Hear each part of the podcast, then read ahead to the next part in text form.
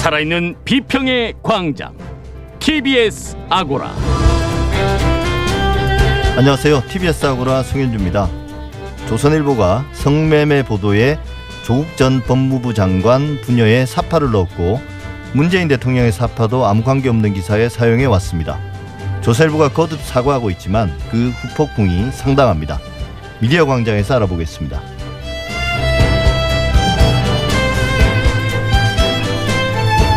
윤석열 전 검찰총장이 대권 출마를 선언했습니다. 그동안 야권의 유력 대선 주자로 주목을 받아왔고 언론 보도도 집중됐었는데요. 오늘 TBS 창에서는 윤석열 전 총장의 기자회견에 대한 언론 보도의 이모저모를 살펴보겠습니다. TBS 아고라 지금 시작하겠습니다.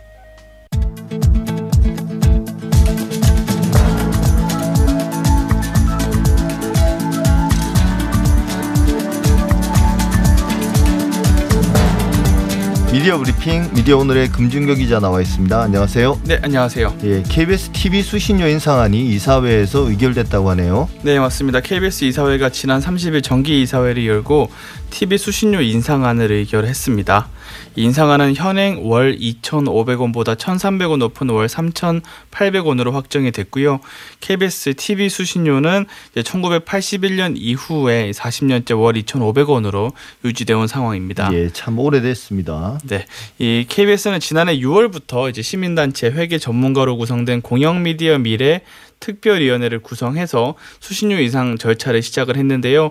올해 1월 월 2,500원의 수신료를 3,840원으로 올리는 방안과 공적 책무 확대 계획을 이사회에 상정했었는데 최종 수신료 조정안은 기존 안보다 40원이 줄어든 월 3,800원으로 확정했고요.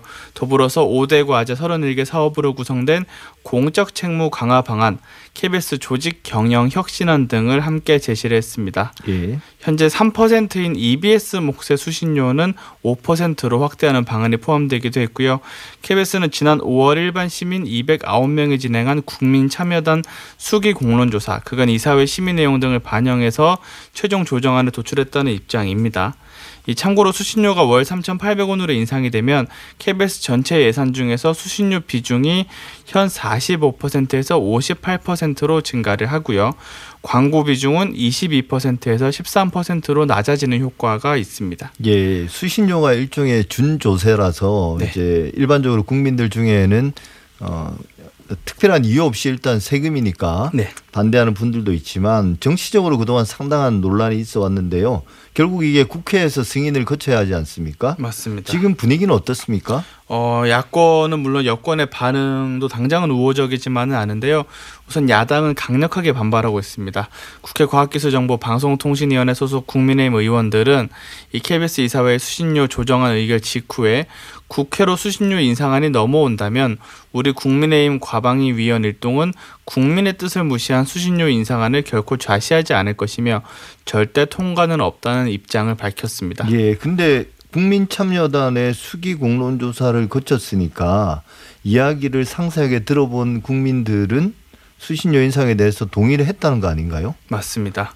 근데 이제 절차적으로 도 국회에 난관이 있는데 아무래도 대선을 앞두고 있는 예. 시기이기도 하고 이 준조세이기 때문에 어, 시민들의 좀 저항감을 좀 불러일으킬 수 있는 그런 전략이 또 야당에서는 이어지지 않을까 이런 관측이 예, 좀 나오는 야당이 상황입니다. 반대한 건 뭐 오래된 일이고요. 야당 여당은 어떻습니까? 네, 여당은 공식적으로 아직까지 뭐 이렇다 할 입장을 낸 경우는 없는데 다만 더불어민주당 소속의 이원호 과방위원장이 어, 페이스북을 통해서 KBS의 자구 노력에 대해서는 응원하지 만 이 문제를 수신료와 연결짓는 건 아직은 아니다라는 입장을 개인적으로 내기도 했는데요. 여당 차원에서 뭐 추가 조율이 있을 가능성을 좀 시사하는 대목인 것 같습니다. 네, 이 문제는 뭐 국회 상임위원장 정도 수준에서 결정될 문제는 아니고 네. 또 이제 이게 대단히 오래된 문제이기도 하지만 그 KBS 지배 구조 개선 네. 이런 문제하고도 좀 연결돼 있는 거라서 그게 일괄적으로 좀 처리될 필요가 있지 않나 이런 생각 듭니다. 이 와중에 또 김기흥 전 KBS 기자가 윤석열 캠프 부대변인에 임명되면서 언론인의 정치권 행위 또 이제 논란이 됐습니다. 네, 맞습니다. 김기영 전 KBS 기자는 지난 25일 KBS에 사직서를 냈고요. 사흘 후인 28일 오전에 면직 처리가 돼서 이날 오후부터 캠프에 공식 합류를 했습니다. 사직서를 내고 사흘 만에 합류를 한 건데요. 김전 기자는 2003년에 KBS에 입사를 했고요. 국회와 법조 취재 등을 해왔고 한때 일요 뉴스타임 앵커를 맡아서 얼굴을 알리기도 했습니다. 이 김전 기자는 현재 어, 정치부나 법조팀에서 일하는 상황에서 제안을 받은 게 아니고 무언가 보장받는 자리도 아니다라는 입장이고요. 그럼에도 이제 현직에서 곧바로 정치권으로 가는 것이어서 논란이 불거지고 있고 최경영 KBS 기자는 지난달 25일 오전 자신이 진행하는 라디오 프로그램이죠. 최경영의 최강 시사에서 김 기자에 대해 언급을 하면서 기회가 되면 정치, 경제적 사리 사욕을 추구하는 게 당연한 세상이 됐다 이렇게 비판하기도 했습니다. 예, 이게 뭐 직업 선택의 자유라는 측면에서 무조건 비판할 수는 없지만 어 그래도 이제 우리나라의 정치인의 전직 전 직업을 놓고 볼 때 기자의 비율, 언론인의 비율이 다른 나라에 비해서는 지나치게 높은 건 사실입니다. 네. 이걸 우리가 대선 캠페인 이거 어떻게 봐야 될까요? 제가 지금 말씀도 좀 드렸지만 네, 말씀 주신 것처럼 직업 선택의 자유가 당연히 보장이 되지만 어쩌면 언론 윤리 측면에서도 좀 고민할 지점들이 있는 것 같습니다.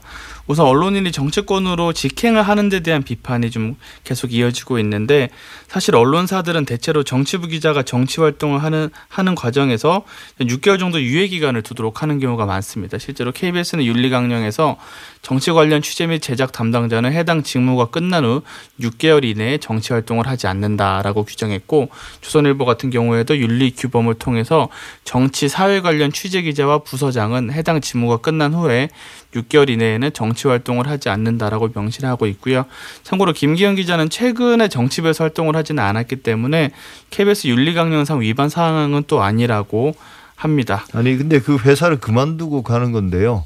그만둔 회사의 윤리 강령이 본인에게 뭐 적용이 될 수는 없잖아요. 맞습니다. 그건 의미 그게- 없는 이야기인데요. 맞습니다. 그게 또 맹점인 것 같고요. 예. 또 김기현 기자는 이제 자리를 보장받지는 않았다는 점을 좀 강조하고 있긴 한데 이 점 같은 경우에는 이제 민경욱 전 KBS 앵커 같은 경우에는 청와대로 직행을 한 케이스인데 반, 반해서 김기현 기자를 좀 옹호하는 이들의 입장은 직접적으로 자리를 보장받는 게 아니라 그냥 캠프에 합류하는 거 아니냐라는 차이가 있다라고 지적하는 분도 있긴 한데요. 그러면서 이제 정치 활동을 한다는 점에서는 뭐 캠프로 가는 것이나 특정한 자리를 보장받는 것이나 큰 차이는 없다고 보는 시선도 있고요.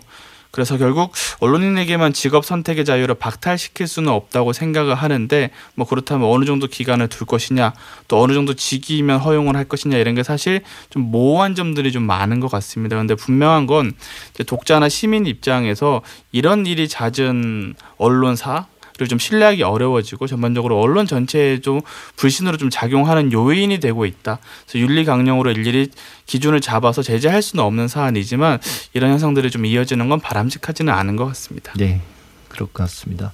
최근 한국 언론정보학회 정기 학술대회에서 흥미로운 연구 보고가 있었는데요. 주제가 기레기 archiving을 분석한 것이었다고요? 네, 강보라 연세대 커뮤니케이션 연구원의 분석인데요. 강보라 연구원이 2017년을 기점으로 생겨났던 이제 기레기 archiving이라고 하죠.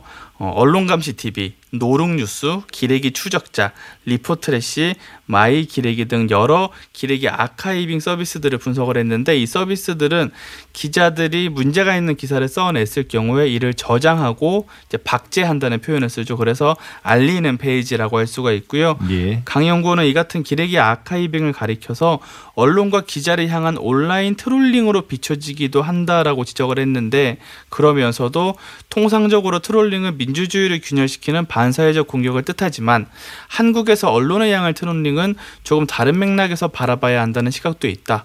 언론의 중앙화된 의제에 저항하고 있다는 점에서 전략적 트롤링의 일부로 간주할 수 있다 라고 지적하기도 했고요. 그리고 제가 개인적으로 인상 깊었던 구절이 이 구절인데요. 기레기 아카이빙을 통해서 얻을 수 있는 교훈은 언론이 더 많은 투명성과 책임성을 고민해야 한다는 점이라고 강조하기도 했습니다. 각 연구원은 이제 버그를 수정하고 버전을 업데이트하며 이용자와 활발하게 피드백을 주고받는 디지털 시대에 뉴스라는 지식의 행태는 언뜻 그것이 만들어지는 과정을 공개하지도 발행 이후 발생하는 문제에 대해 책임을 지지도 않는 것처럼 보인다라고 지적을 하면서 이제 한마디로 적극적이고 즉각적인 소통이 중시되는 게 지금 세대와 지금 시대인데 언론이 여기에 너무 뒤쳐져 있는 거 아닌가 그렇다 보니까 이런 서비스들이 더 주목을 받는 거 아닌가 하는 지적을 담은 내용이었습니다. 예, 사실 최근에 이제 언론에 대한 혐오, 네. 과도한 비판, 특히 이제 기자 개인에 대한 공격 이런 것들에 대해서 좀 문제다 이런 인식들이 사실 좀 나오긴 했습니다. 네. 그래서 언론 혐오 담론을 이제 역으로 비판하는 그런 논의들이 학계에서도 있었는데요. 오히려 이제 이 연구는 어찌 보면 너무 한쪽에 치우치지 않은 것 같아요. 네. 이제 어 그런 과도한 어떤 언론인에 대한 공격도 문제지만 기본적으로는 언론이 조금 더 투명성과 책임성을 고민해야 된다. 이 입장인 것 같습니다. 네. 흥미로운 연구고요. 어, 넷플릭스가 망 사용료를 지급할 수 없다며 SK 브로드밴드를 상대로 제기한 소송 1심에서 패소를 했네요. 네, 서울중앙지법 민사합의 20부가 지난 25일 넷플릭스 서비스 코리아가 SK 브로드밴드에 제기한 채무 부존재 확인 소송에 대해서 원고 패소 판결을 했습니다. 재판부는 넷플릭스는 인터넷망에 대한 연결 및 연결 상태의 유지라는 역무를 SK 브로드밴드로부터 제공받고 있어서 대가를 지급할 의무가 있다라고 밝혔는데요. 한마디로 넷플릭스가 SK 브로드밴드에 망 이용 대가를 내야 한다라는 예. 판결로 볼 수 있는데 이제 망 사용료 혹은 망 이용 대가라고도 부르는데 이 표현이 좀 대중들한테는 어렵게 다가오는 면이 좀 있더라고요. 근데 한마디로 통신망을 이용하는 교통 비용이라고 생각하면 될 것 같은데요. 이제 해외 사업자들의 서비스가 서버가 국내에 있는 게 아니기 때문에 한국에서는 사실 원래는 쾌적하게 이용하기가 상당히 어렵거든요. 그래서 국내 통신사들이 국내 cache 서버라고 하는 일종의 복제된 서버를 두게 하면서 쾌적하게 이들 서비스를 이용할 수 있게 해왔는데 문제는 최근 몇 년 동안 페이스북, 유튜브, 넷플릭스 같은 해외 미디어들 이용량이 급증하고 무엇보다 영상 기반으로 고화질 영상을 틀고 있기 때문에 데이터 비용이 이전보다 너무 많이 들어서 기존에 국내 통신사들이 이제는 좀 대가를 내라라고 예. 요구를 하면서 분쟁이 시작이 됐는데 이 가운데 넷플릭스와 SK 브로드밴드는 협상이 좀 잘 안 되던 상황에서 넷플릭스가 방통위 중재까지 거부하면서 소송까지 이르렀지만 1심에서 패소하게 됐습니다. 예, 사실 이게 결국 과도한 데이터를 쓰는 거기 때문에 네. 통신사 입장에서는 추가적인 투자가 필요한 거고요. 그 비용을 또 넷플릭스나 이런 유튜브 같은 걸 과도하게 이용하지 않는 또 이용자가 나눠서 부담해야 되잖아요. 맞습니다. 그런 면에서는 사실은 어, 망 사용료를 내는 게 정당한데 그럼에도 이제 불구하고 소송까지 간 거는 서로 입장이 완전히 다르다는 거잖아요. 네, 구체적으로 맞습니다. 어떻습니까? 넷플릭스 입장이 궁금한데요. 넷플릭스에서는 이게 망 중립성에 위배가 되는 판결이다라는 입장인데요. 누구나 통신망을 이제 동등하게 써야 되는 망 중립성의 원칙에 어, 의거해 봤을 때 이렇게 일방적으로 사용료를 걷는 건 부당하다라는 주장이고 예, 망 중립성이라는 개념은 그런 거죠. 그러니까 어, 통신사 네. 망을 네트워크를 제공하는 사업자는 그 안에 제공하는 콘텐츠를 어, 어떤 차별해서는 안 된다. 맞습니다. 예.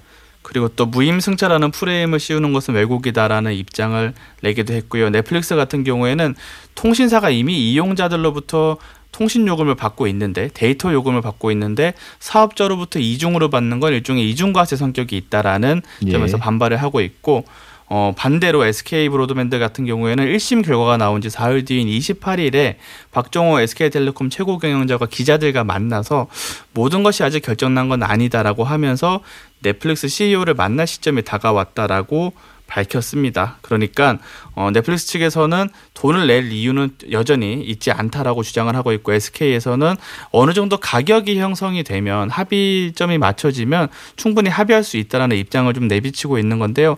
아직 소송이 마무리되고 며칠이 지났지만 항소 입장은 나오지 않아서 소송전을 이어갈 것인지 아니면 양측의 가격 협상으로 마무리가 될지는 좀 더 지켜봐야 될 것 같습니다. 예. 그러니까 이게 이제 과- 결국 과도하게 데이터를 쓰게 되는 그런 네. 콘텐츠 서비스 사업자들이 그게 너무 많아진 거니까 맞습니다. 이용자도 많이 늘어났고요. 넷플릭스든 뭐든 또 이런 OTT 사업자들이 줄줄이 들어오지 않습니까? 네. 디즈니 플러스를 비롯해서 어 이게 결정이 돼야 또 우리의 어떤 사용자들의 요금하고도 밀접하게 연관된 문제인 것 같습니다. 어떤 식으로 결론이 곧 나겠네요. 네. 예, 오늘 여기까지 할까요? 금준경 기자 수고하셨습니다. 네, 감사합니다.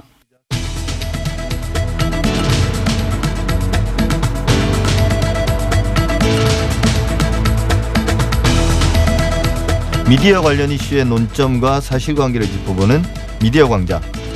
조선일보가 최근 이딴 사파 실수로 논란의 중심에 섰습니다. 성매매 관련 보도에 조국 전 법무장관 분열을 물사한 사파를 사용하는가 하면 문재인 대통령과 관련 없는 기사에 대통령의 마스크를 쓴 사파를 넣은 사실도 발견됐는데요.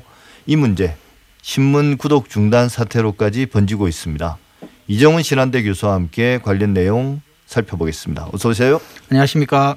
예, 발단은 일단 조국 전 법무부 장관과 딸 조민 씨의 그 이미지를 빌린 조선일보 사파 때문인데요. 그 내용부터 한번 간단하게 정리해 볼까요? 네, 조선일보가 지난 6월 21일이죠. 성매매 유인 강도단 사건 보도에서 조국 전 법무부 장관과 그의 딸로 묘사된 그런 사파를 사용을 했습니다.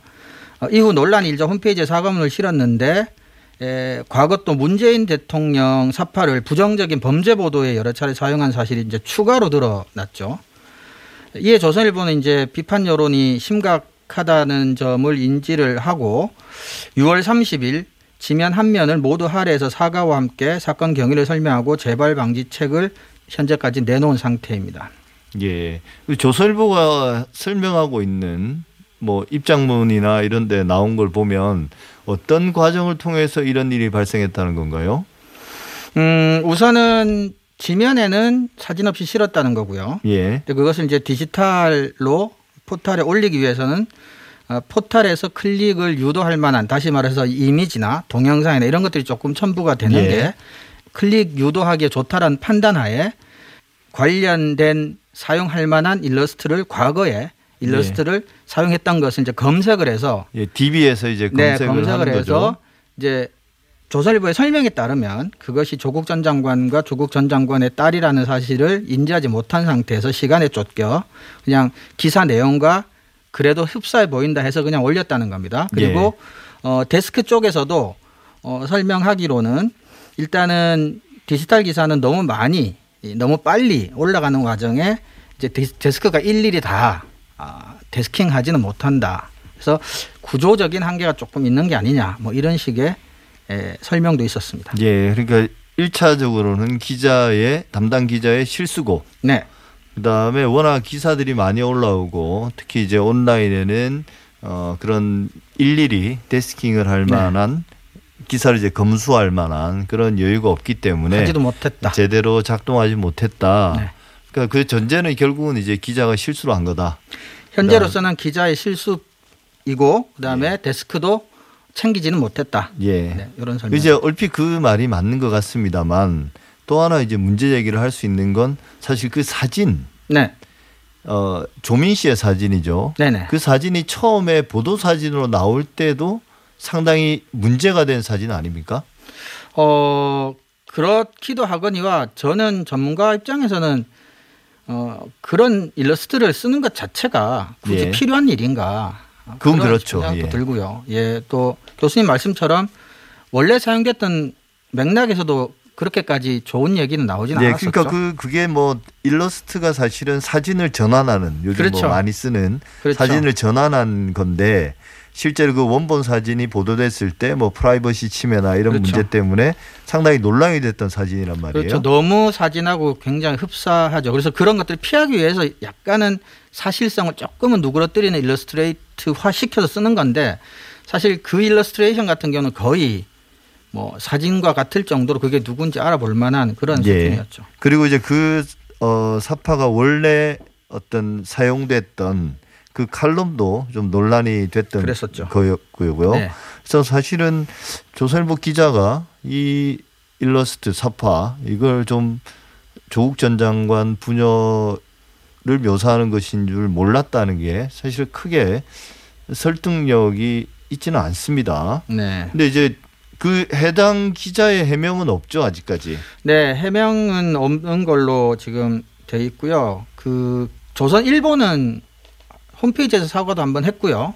예. 조금 전에 말씀드렸다시피 6월 30일자 지면 28면 한 면을 어, 할애를 해서 사건 경위 재발 방지 대책 다시 한번 또 사과한다는 그런 내용을 이제 자세히 밝혔습니다. 그 기사 자체가 성매매 기사고 해서 네. 조국 전 장관 측에서도 상당히 격앙된 네, 반응을. 보였는데요. 뭐 사실 조국 전 장관이 조선일보를 비롯한 그런 보수 언론의 공격을 받은 건 한두 번은 아닌데 네. 이번만큼은 좀 더 명확하게 어, 책임을 묻고 넘어가겠다라고 이야기를 했습니다. 그래서 소송을 하겠다는 건데요. 네네. 어, 소송 전망은 어떻습니까? 에, 판례들은 보면 금액이 사실은 굉장히 조금 낮은 편이죠. 예. 그리고 어, 언론에서는 어떻게 생각하는지 모르겠지만 에, 법원은 사실 언론 쪽에 상당히 유리한 판결을 많이 내려온 측면이 있습니다. 그런데 이번 사건 같은 경우는 이제 여러 가지 여론이나 그리고 방금 말씀하셨지만 다른 보도다 성매매와 관련된 그런 보도다 보니까 뭐 결론이 어떻게 나더라도 조국 전 장관이 스- 승소를 하더라도 그 배상이라고 하는 것들이 조선일보에는 아무런 영향을 미치지 않을 정도의 금액일 것이고 그래서 일부러 조 전 장관도 어, 소송 금액을 높게 일단은 정해 놓은 게 아닌가. 그런 생각이 10억이죠. 듭니다. 일단은 예 10억의 그렇게 예, 냈습니다. 그렇게 했습니다. 네.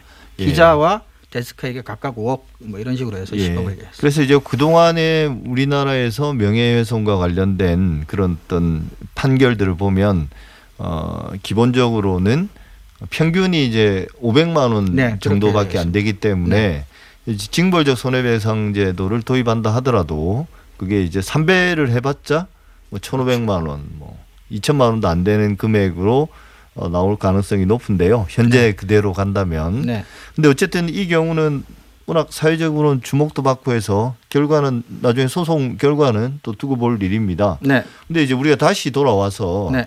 이게 온라인에 기사를 많이 올리다 보면 결국은 어 검수가 제대로 안 안 된 기사들이 만들어지는 거고 네. 기자가 의도했던 혹은 의도하지 않았던 그런 어 오보라든지 개인의 명예를 훼손할 수 있는 그런 네. 일들이 걸러지지 않고 이제 그런 환경이 됐지 않습니까? 네, 맞습니다. 조선일보 내부에서도 이게 언젠가는 이런 일이 발생할 수 줄 알았다. 그러니까 뭐 네. 터질 게 터졌다 이런 지적들이 많이 나왔다고 그래요. 네네. 그래서 조선일보 같은 경우는 재발 방지를 약속을 하고 대책을 몇 가지를 내놨습니다. 그것들이 보면 디지털 fact checker제를 도입하겠다. 과거 일러스트 사용을 전면 금지하겠다. 출고 전 관련 부서에서 이미지를 사전에 점검하는 것을 의무화하겠다. 그리고 디지털 기사도 팀장급 이상이 간부가 최종 출고 시 책임지는 것을 원칙으로 하겠다. 어, 이렇게 에, 이야기를 했는데요. 근데 에, 이것들은 제가 보기에는 이렇게 어마어마하게 큰 사건을 저지르고서야 도입할 만한 대단한 일도 아니고 평상시 때 이 정도는 하고 있었어야 될 일인 예. 것 같고요. 그리고 심지어는 이제 그 윤리위원회 조선일보 윤리위원회에서도 지적했듯이 이런 것들이 이 디지털 시스템 확장 과정에서 허점이 다수 드러났다 이렇게 평가를 하고 있거든요. 그런 점에서 방금 말씀하셨던 이제 디- 조선일보 내부에서도 언젠가는 터질 일이었다라고 하는데 결국은 한국 언론이 포털에서 무한 클릭 경쟁에 몰두하는 형태로 디지털 혁신을 추구하는 와중에서 필연적으로 발생할 수밖에 없는 예, 구조적 문제였다라고 하는 게 저의 판단이고요. 그리고 어, 재발 방지책이라고 내놓은 것도 제가 방금 말씀드렸지만 어, 이런 일이 생기기 전에 이 정도는 어차피 다들 가지고 있었어야 될 대책들인데 이런 것들도 사실은 역설적으로 보면 이게 재발 방지책이라고 하는 것은 현재는 이런 제도가 없다는 거 아니겠습니까? 예. 네, 그런 점에서 조금 어, 오히려 재발 방지책을 내놓은 것에 있어서 저는 오히려 조금 더, 더 놀라게 된 면도 없지 않아 네, 있었습니다. 아 이런 것도 안 하고 있었구나. 그렇죠. 짐작은 하고 있었지만 예. 이런 게 정말 없었다는 게 이제 공식적으로 드러나는 거니까요. 예. 사실은 이제 뭐 우리가 데스킹 그러니까 기사 검수 이야기도 했지만 온라인에 올라오는 어 그런 사건 사고 관련된 기사들 사실 이제 조국 전 장관 부녀의 이미지 사파가 없으면 그 기사는 말 그대로 그냥 사건 사고 기사잖아요. 그렇기 때문에 그런 기사를 굳이 어 검수를 안 해도 된다. 이렇게 이제 언론사들은 생각하는 것 같아요. 사소한 기사이기 때문에. 그런데 그렇죠. 이제 그런 기사들이 사실은 범죄 관련 기사에 어떤 실명이 노출될 수도 있는 문제고 그렇죠. 또 사진 같은 걸 잘못 쓰면 뭐 이제 큰 명예훼손이 될 수 있는 건데 그런 것들은 별로 중요하게 생각하지 않은 것 같습니다. 그동안 그렇습니다. 사실. 이게 이제 그런 조선일보의 사과로 끝나는 문제는 아닌 것 같아요. 저뭐 주요 언론 시민단체들도 긴급 뭐 규탄 성명을 어 내놨고요. 어 청와대 국민청원 게시판에서는 조선일보 폐간 청원 물론 이게 가능한 일은 아니지만 네네. 20만 명 이상의 동의도 또 얻었고 네. 어 급기야는 이제 인천시의회 같은 경우는 조선일보 구독 중지 결의안까지 네. 에, 통과시켰단 말이에요. 네. 이게 조선일보 입장에서는 어, 소송보다 오히려 더 큰 타격이 아닌가 싶은데요. 네네. 어떤 후속 대응 더 내올 놓을 건 있나요? 이런 여론에 대해서는 근데 지금까지 한국 언론들이 내놓은 반응, 즉 오보나 소위 말하는 사, 사고를 일으켰을 때 내놓은 반응에 비하면 조선일보가 한 면을 다 할애를 해서 그래도 윤리위원회를 가동해서 또 어, 철저히 조사해서 뭐 책임을 물겠다라고도 일단은 이야기를 하고 있으니까 언론이 우리나라 언론이 할 수 있는 어, 최대치의 반응은 일단은 내놓은 것 같아요. 예. 근데 문제는 이것이 이제 단발성의 사건도 아니고 시민들 입장에서는 이와 유사한 사건들이 계속해서 있어 왔단 말이죠. 예를 들면 노무현 전 대통령 뭐 일베 이미지를 계속해서 뭐 예. 반복적으로 사용한다든지. 그래서 어 언론의 입장에서는 뭐 충분한 어 책임을 표명했다고 볼 수 있겠지만 시민들의 눈높이에는 여전히 이제 모자라는 게 아닌가. 그래서 어 이런 것들이 이제 그래서 우리가 흔히 말하는 이제 징벌적 손해배상이나 배액배상제 뭐 이런 것들을 지지하는 여론에도 어, 조금 더 이제- 힘을 실어주는 어, 그런 분위기도 어, 있는 것 같습니다. 예 그러니까 지금 한참 이제 민주당에서 징벌적 손해배상제 법안 그다음에 이제 포탈 관련된 개혁 법안 미디어 바우처 이런 이야기하면서 언론 개혁에 나름 드라이브를 걸고 있는데 네, 뭐 언론계 내부에서는 반발도 크지 않았습니까? 맞습니다. 그동안 이 특히 이제 징벌적 손해배상제 같은 경우는 강력하게 반발해. 왔는데요. 어, 조선일보 이 사건이 터지면서 그런 반발들이 조금 어찌 보면 누그러뜨려질 그럴 가능성도 있겠죠. 네, 그래서 이걸 이제 징벌적이라는 표현이 이제 오해를 많이 키우는 것 같아서 저는 이제 배액배상제 이런 표현을 쓰겠는데 배액배상제라고 하는 게 하나의 뭐 대안은 될 수 있다고 저는 생각합니다. 근데 강력한 찬성도 저는 강력한 반대도 하지 않는 편인데 왜냐하면 뭐 어떤 제도도 완벽할 수는 없고 뭐 어떻게 보완해 가면서 운영하는 운영하느냐가 또 중요하기도 하기 때문인데 저는 이제 언론이 사실은 반대를 하는 건 뭐 좋다고 생각합니다. 자기들 나름대로 의견이니까요. 근데 문제는 배액배상제가 나쁘면 언론이 생각하는 더 좋은 대안적인 제도를 내놓고 그 두 개를 시민들이 한번 좀 그걸 가지고 토론을 하거나 견주어 볼 수 있는 기회를 줘야 되는데 예. 지금 언론은 그냥 안 하겠다는 것밖에 무조건 없거든요. 안 무조건 하겠다는 안 거죠. 하겠다는 거예요. 그래서 이 미래 자유론에서 나오지만 한 사회가 가질 수 있는 자유의 최대치가 미리 말한 자유의 원칙이거든요. 다른 사람에게 피해를 주지 않는 한 개인의 자유는 절대적으로 보장되어야 된다는 건데 이 최대치 자유에 견주어 보더라도 지금 언론은 그 최소한의 피해에 대한 책임조차도 안 지겠다는 얘기거든요. 어떤 식으로든 그래서 배액배상제를 받느냐 안 받느냐 보다 저는 언론에게 요구하고 싶은 거는 그럼 언론이 생각하는 최선의 대안을 내놓고 그것이 배액배상제보다 훨씬 더 좋은 제도이고 방법이라는 것을 국- 국민들을 좀 적극적으로 설득시키라는 겁니다.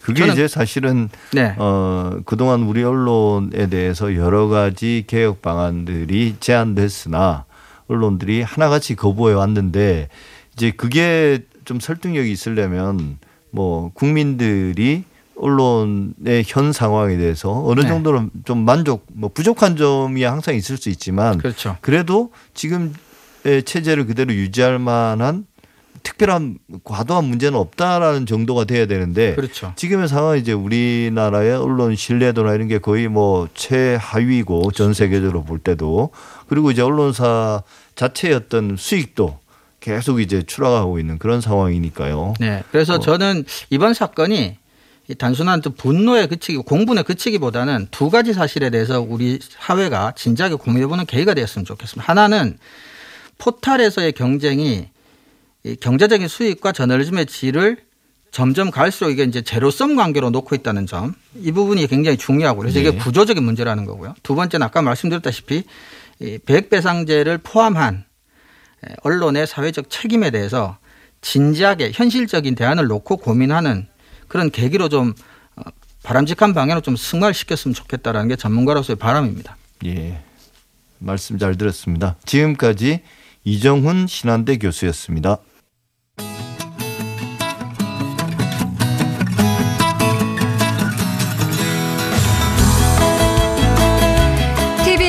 아고라에서 전해드리는 시민의 말씀입니다. 시민의 말씀은 문자나 TBS 모바일 앱을 통해 시민들께서 보내주신 의미 있는 댓글을 모아 전해드리는 시간인데요. 오늘 소개해드릴 프로그램은 청취자들의 많은 사랑을 받고 있는 주말 프로그램입니다. 바로 박성호의 46의 24. 연기와 개그, 노래까지 모두 소화하는 만능 DJ 박성호 씨가 진행을 맡은 이 프로그램은 나른한 주말 오후 2시간을 유쾌하게 책임지고 있는데요. 주말 오후 4시부터 6시까지 채널 고정하는 청취자들이 상당히 많습니다. 9003님, 첫 방송부터 쭉 듣고 있습니다. 매주 이 시간만 기다립니다. 늘 최선을 다하면서 새로운 모습을 보여주는 성호 DJ 정말 최고입니다. 이렇게 해주셨고요. 또 소나기님은 이 시간만 되면 몸의 에너지가 완전히 소멸되는데 성호 형님 목소리 들으며 에너지 충전합니다. 코미디의 감성을 라디오로 그대로 옮겨왔네요. 건강하게 즐길 수 있는 웃음을 선물해 주셔서 감사합니다 하셨습니다. 0772님은 개그맨들은 정말 재능이 많으시네요. 출연자들도 모두 노래도 잘하고 연기도 잘하고 듣는 귀가 황홀해집니다. 채널 고정하셨습니다. 그리고 아이디 띠띠빵빵님은 버스 운행하는 기사입니다. 46에 24 주말 오후 버스 기사들에겐 최고의 방송입니다. 청취율 1위를 향해서 정주행입니다. 해주셨습니다. 그리고 2783님은 요즘 코로나 변이 바이러스 소식에 마음이 편치 않습니다. 힘들 때는 웃음이 필요한 법이죠. 방송 들으면서 힘내봅니다. 하셨습니다. 그리고 그 밖에도 9087님은 최선을 다하시는 건 좋은데 오버하실 때가 많아서 라디오 듣다가 제가 깜짝깜짝 놀랄 때가 있습니다. 가끔은 힘을 좀 빼주세요. 이렇게 의견 보내주셨고요. 또 코코넛님. 이 출연자들이 매번 좀 비슷한 분들이 나오고 또 반복되는 것 같은데 조금 색다르고 다양한 분들을 만날 수는 없을까요? 이렇게 의견을 보내주셨습니다. 자, 다음으로 소개해드릴 프로그램은 평일 오후 5시 30분부터 6시까지 방송되는 자동차의 모든 것, 으라차차 김필수입니다. 라는 프로그램인데요. 제목 그대로 자동차와 관련된 모든 정보를 알려주는 프로그램입니다. 안전한 교통생활을 위한 정보와 정책 소개는 물론이고요. 현명한 교통사고 처리 노하우도 알려줍니다. 또 생활 속 모빌리티 이슈에 대한 해설과 함께 다양한 정보를 전해주고 있는데요. 청취자들께서 보내주신 댓글도 살펴볼까요? 아이디 노란우사님은 퇴근길에 잘 듣고 있습니다. 운전 경력 30년이지만 방송을 듣다 보니 자동차, 교통 관련해서 모르는 정보가 상당히 많았다는 생각이 들더군요. 앞으로도 꾸준히 청취하겠습니다. 하셨고요. 0800님, 요일별로 다루는 주제가 달라서 단 하루도 방송을 놓쳐서는 안 될 것 같아요. 듣고 듣고 또 듣게 되는 최고로 알찬 방송입니다. 하셨습니다. 또 아이디 시속 30이라고 적어주신 분께서는 이제 막 운전면허증을 딴 딸에게 방송을 매일 들으라고 추천해 줬습니다. 초보 운전자들에게 꼭 필요한 교통 관련 소식들이 많아서 너무나 좋네요. 알차고 솔깃한 정보들 감사합니다. 라고 보내주셨습니다.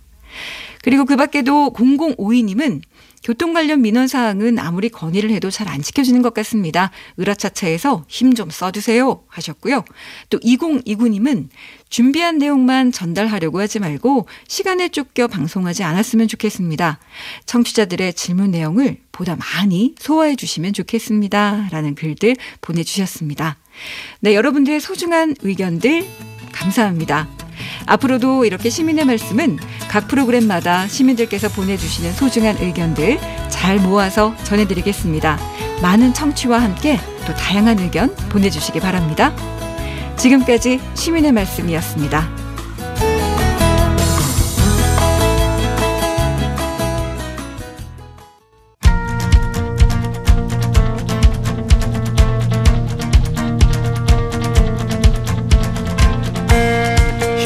TBS가 지난 한 주간 주목했던 이슈를 살펴보고 우리 언론이 나아갈 방향과 대안을 찾아봅니다. TBS의 창 신미 민주언론 시민연합 사무처장 어서 오십시오. 네, 안녕하세요. 오늘 이야기할 주제는 지난달 29일 어, 대권 출마를 본격 선언한 윤석열 전 검찰총장 네. 이분에 대한 보도인데요. 네. 지난 3월 그러니까 검찰총장직을 중도에 그만두고요. 약 한 120일여 만에 등장을 했습니다. 네. 출마 선언 전부터 이제 언론의 관심이 초집중됐지 않습니까? 그렇죠. 이제 이날 기자회견에 이제 취재 요청을 한 언론사만 110 113곳 네, 엄청난 관심이죠. 얼, 얼, 네. 어마어마한 인파가 또 몰리기도 네. 했고요. 그래서 또 이날 TV 중계 네. 시청률이 또 두 자릿수를 기록했더라고요. 네. 근데 이걸 보니까 TV 조선을 통해서 제일 많이 봤다라는 그 자료도 나왔더라고요. 네. 이 관심이 뜨거웠고 특히 이제 보수청의 관심이 집중됐던 게 아닌가. 그렇죠. 아. 지역에서는 또 보면 경북 시청률이 또 19.8%로 상당히 또 높은 예. 특성을 보였죠. 그래서 첫 공개 일성을 두고 그동안 계속 이제 전원 정치를 해왔었는데요. 네. 여러 평가가 나왔을 것 같은데요. 어땠습니까? 좀 저도 사실 기대가 있었거든요. 왜냐하면 그 총장 재임 시절에 워낙 이분이 직설화법 그리고 또 본인의 소신을 또 거침없이 표현하는 그런 또 화법으로도 인상적이었기 때문에 그동안 여러 의혹도 있었고요. 또 직접 나선 게 처음이라 기대도 있었는데 한마디로 그날 보고 사실 저는 맹탕이라는 두 글자가 생각이 났어요. 왜 우리 소, 속담에 빈깡통 소리만 요란하다 이런 게 있는데 워낙 그 3월부터 이른바 전원 정치다 또는 뭐 간보기 정치다 이러면서 본인이 직접 메시지를 안 냈기 때문에 예. 이날은 본인이 어떠한 포부를 밝힐 것인가 특히 이게 대통령 후보로 나서는 그 선언을 하는 자리잖아요. 그래서 윤석열이 하려는 정치는 무엇인가 이거에 대한 기대가 컸는데 너무 메시지에 내용과 알맹이가 없었어요. 그리고 그동안의 정권 교체를 계속 강조해 왔는데 그 구호만 있었고 또 어떻게 정권을 교체하겠다. 또 본인이 대통령이 왜 되어야 하는가. 또 대통령이 된다면 무엇을 하겠는가. 이게 없어서 어떻게 이렇게 구호만 있지? 레토릭만 있지?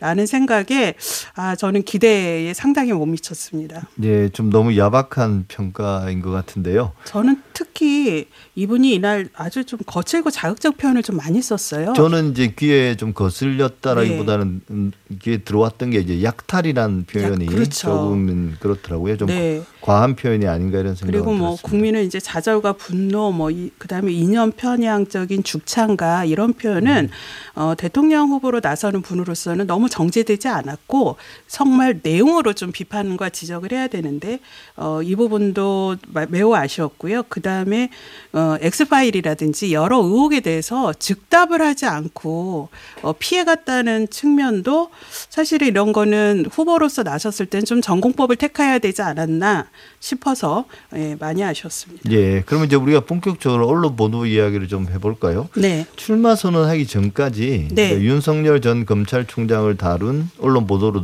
보면 주로 네. 개인의 어떤 이미지 이거 여기에 치중한 기사들이 되게 많았던 것 같아요. 그렇죠. 어떤 게 좀 좀 어찌 보면 지나치다 혹은 과하다 싶었나요? 네, 3월, 4월, 5월까지 지속적으로 이제 윤석열 총장 하면은 이제 본인이 나서지 않고 이 윤석열 전 총장 관련한 보도의 키워드를 세 가지로 저는 얘기하고 싶은데요. 하나는 측근. 예. 네.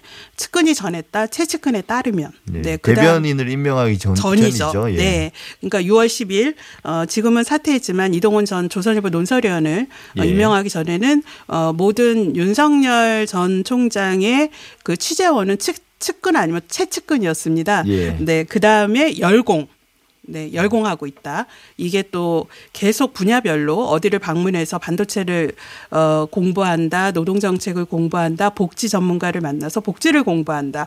근데 사실 그렇게 한 분을 만나서 한두 시간에 공부할 수 있는 게 정책이 아님에도 이제 열공으로 계속 언론에 보도가 나왔고요. 또 하나는 단독 이게 모든 언론들이 윤석열 총장의 행보와 동선을 매체별로 돌아가면서 마치 이게 계획에 있는 것처럼 단독이라는 꼭지를 달고 나와요. 예. 그러면 이제 독자나 이 또 시청자나 이런 국민들이 어 단독 이게 뭐지? 새로운 내용이 있을까? 이렇게 보면 사실은 어디를 갔다, 누구를 만났다 이런 내용이었거든요. 그래서 이렇게 측근과 열공과 단독인데 특히 이 기사에서 특징이 상당히 윤석열 총장의 어떤 소탈한 모습 또는 개인적인 매- 매력 또는 인간적인 매력을 한편으로는 강조하면서 각 분야의 특히 문재인 정부에서 어그 비판받는 정책 위주로 전문가들을 만나서 학습을 하고 어 매우 준비된 모습을 보인다라는 것들을 어 보여주는 보도가 3개월째 이어졌습니다. 그리고 윤석열 총장이 이러이러하더라. 라는 어 이른바 그랬다더라라는 전언을 예, 예. 하는 형식으로 뜬 보도가 특징이었습니다. 예, 근데 이제 거기에 대해서 전원 정치에 대한 문제 제기가 슬슬 나오기 시작하니까 네. 좀 대변인을 임명한 건데요. 네. 사실 윤석열 전 총장은 지금은 이제 우리가 공인이라고 할 수도 있지만 그 이전까지는 공인이죠. 철저하게 네. 이제 한 개인인데 네. 그런 개인이 대변인을 임명하는 것도 약간은 좀 의아스러운 이례적인. 모습이죠. 네. 예. 어, 지금 6월 10일 이제 이동훈 전 논설위원 근데 이 조선일보 논설위원이 또 바로 그 전날까지도 활동하던 분이 예. 내정이 되면서 바로 직행을 한 것도 아주 이례적이었죠. 예. 어, 그리고 또 그분이 열흘 만에 또 그만뒀죠. 석연치 않은 이유로 그만뒀는데 그 과정에서 어, 윤석열 전 총장이 국민의힘을 입당할 거다라고 했는데 바로 그 다음에 윤석열 전 총장의 측근이 사실이 아니다. 또 이렇게 해서 이게 뭐 소통이 제대로 되는 거 아니냐. 뭐 이런 또 어, 논란도 일으켰던 특징이 있습니다. 예. 어쨌든 이제 뭐 언론들이 새롭게 등장한 새롭게 등장한 건 아니지만 오랫동안 이야기가 되었기 때문에요. 윤석열 전 검찰총장에 대해서 우호적인 보도를 한 건 맞는 것 같습니다. 근데 네. 이제 출마 선언을 했으니까 이제 그 다음 날부터 언론들이 본격적으로 윤석열이라는 사람을 머리 기사로 다루면서 이제 하나하나 좀 더 구체적으로 분석하기 시작했죠 이제는. 네. 이제 언론의 검증이 이제 본격적으로 이제 시작이 되고 있고 될 것이다 이렇게 기대를 하는데요. 저희 민원연에서 어 어제 저희가 이제 보고서를 냈는데 6월 29일 기자회견 이게 예. 이제 정치인 윤석열로 첫 공식 행보가 시작되는 건데 이날부터 어떻게 언론이 보도를 했나 좀 살펴봤습니다.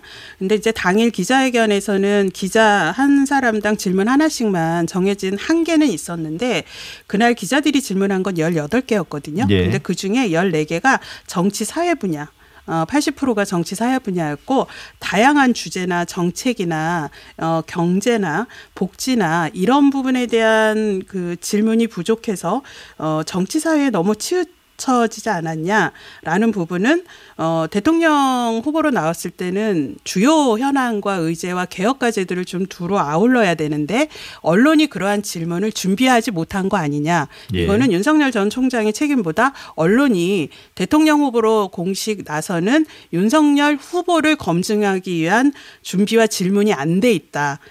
그러다 보니 보도가 주로 윤석열 총장의 발언이라든지 또는 기자회견문 내용으로만 어, 보도가 됐습니다. 그러면 이게 상당히 이제 일방적인 주장이 전해지는 건데 그래서 저희가 받아쓰거나 요약하거나 이렇게 저희가 이제 지적을 했는데요. 너무 어, 윤석열 총장에 대한 검증을 언론이 안 하고 있다.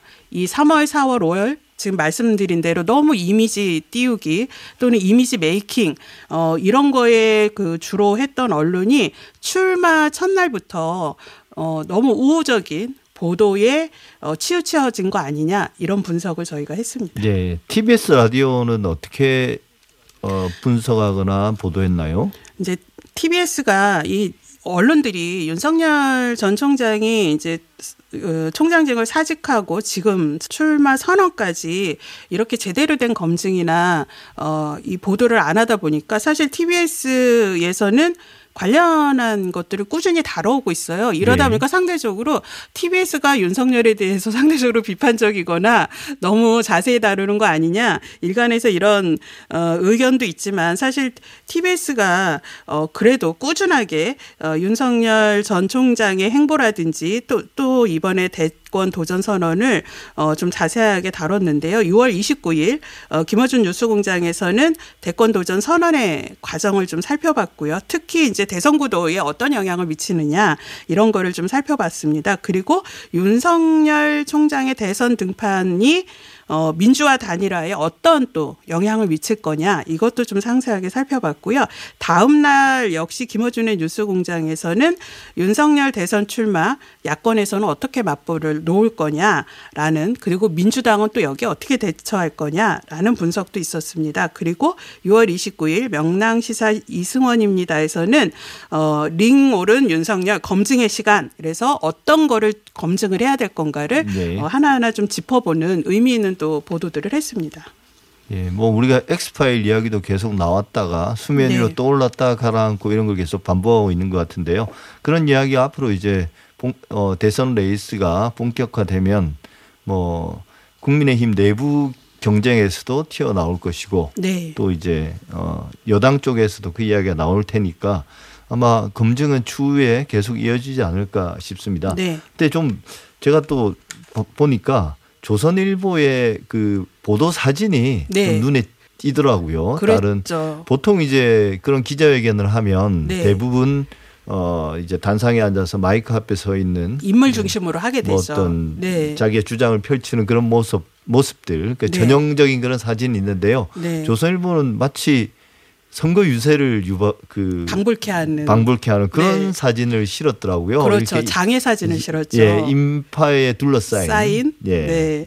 이게 상당히 이제 인상적이었는데 사실 어 당일 윤석열 전 총장의 그 기자회견이 지금 이제 우리가 방역 지침 아직도 코로나 방역 지침 지키는 것이 매우 어, 유의가 필요한 이런 시기인데 대규모로 그렇게 오프라인으로 하는 것이 적절하냐 이 비판은 계속 있었습니다. 그리고 예. 그렇게 인파가 몰리는 과정 중에 당일날 사람이 너무 몰리다 보니까 안전 문제도 좀 우려가 발생했고요. 뭐 굳이 그렇게 위험을 무릅쓰고 했어야 했냐. 요즘에 비대면 시대에 온라인으로도 많이 하는데 네, 이재명 지사 같은 경우는 어떤 그 동영상으로 그렇죠. 예, 출마 선언을 했으니까요. 네, 충분히 이제 의사를 전달을 할 수 있음에도 그렇게 한 거는 어 일종의 이제 지금 여론 조사에서 지지율 선두를 달리고 있고 본인에 대한 어 대중의 지지 이런 세를 보여주기 위한 하나의 시도 아니었느냐 네. 이러는데 조선일보가 그 윤석열 총장 전 총장의 취지를 너무나 잘 살린 예. 일면 사진이 실려서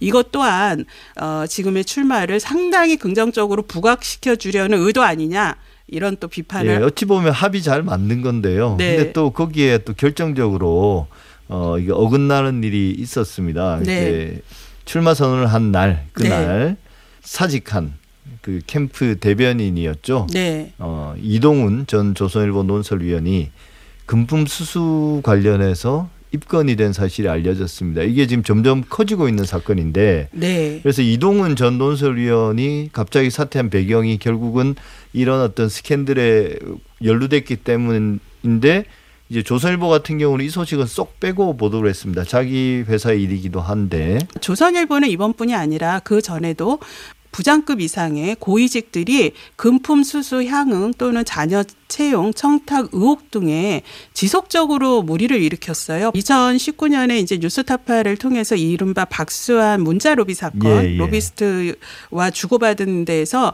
어, 조선일보는 부장급 이서- 이상만 8명이 등장을 합니다. 예.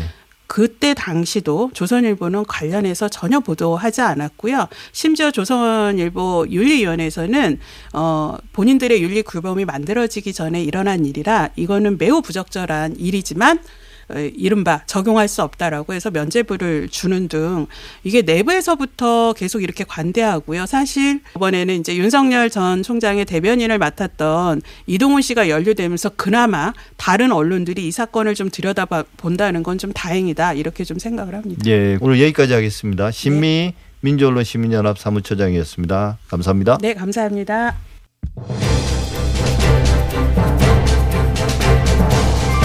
TBS 아우라 오늘 준비한 내용은 여기까지입니다. 저는 다음 주에도 일요일 아침에 다시 찾아뵙겠습니다. 감사합니다.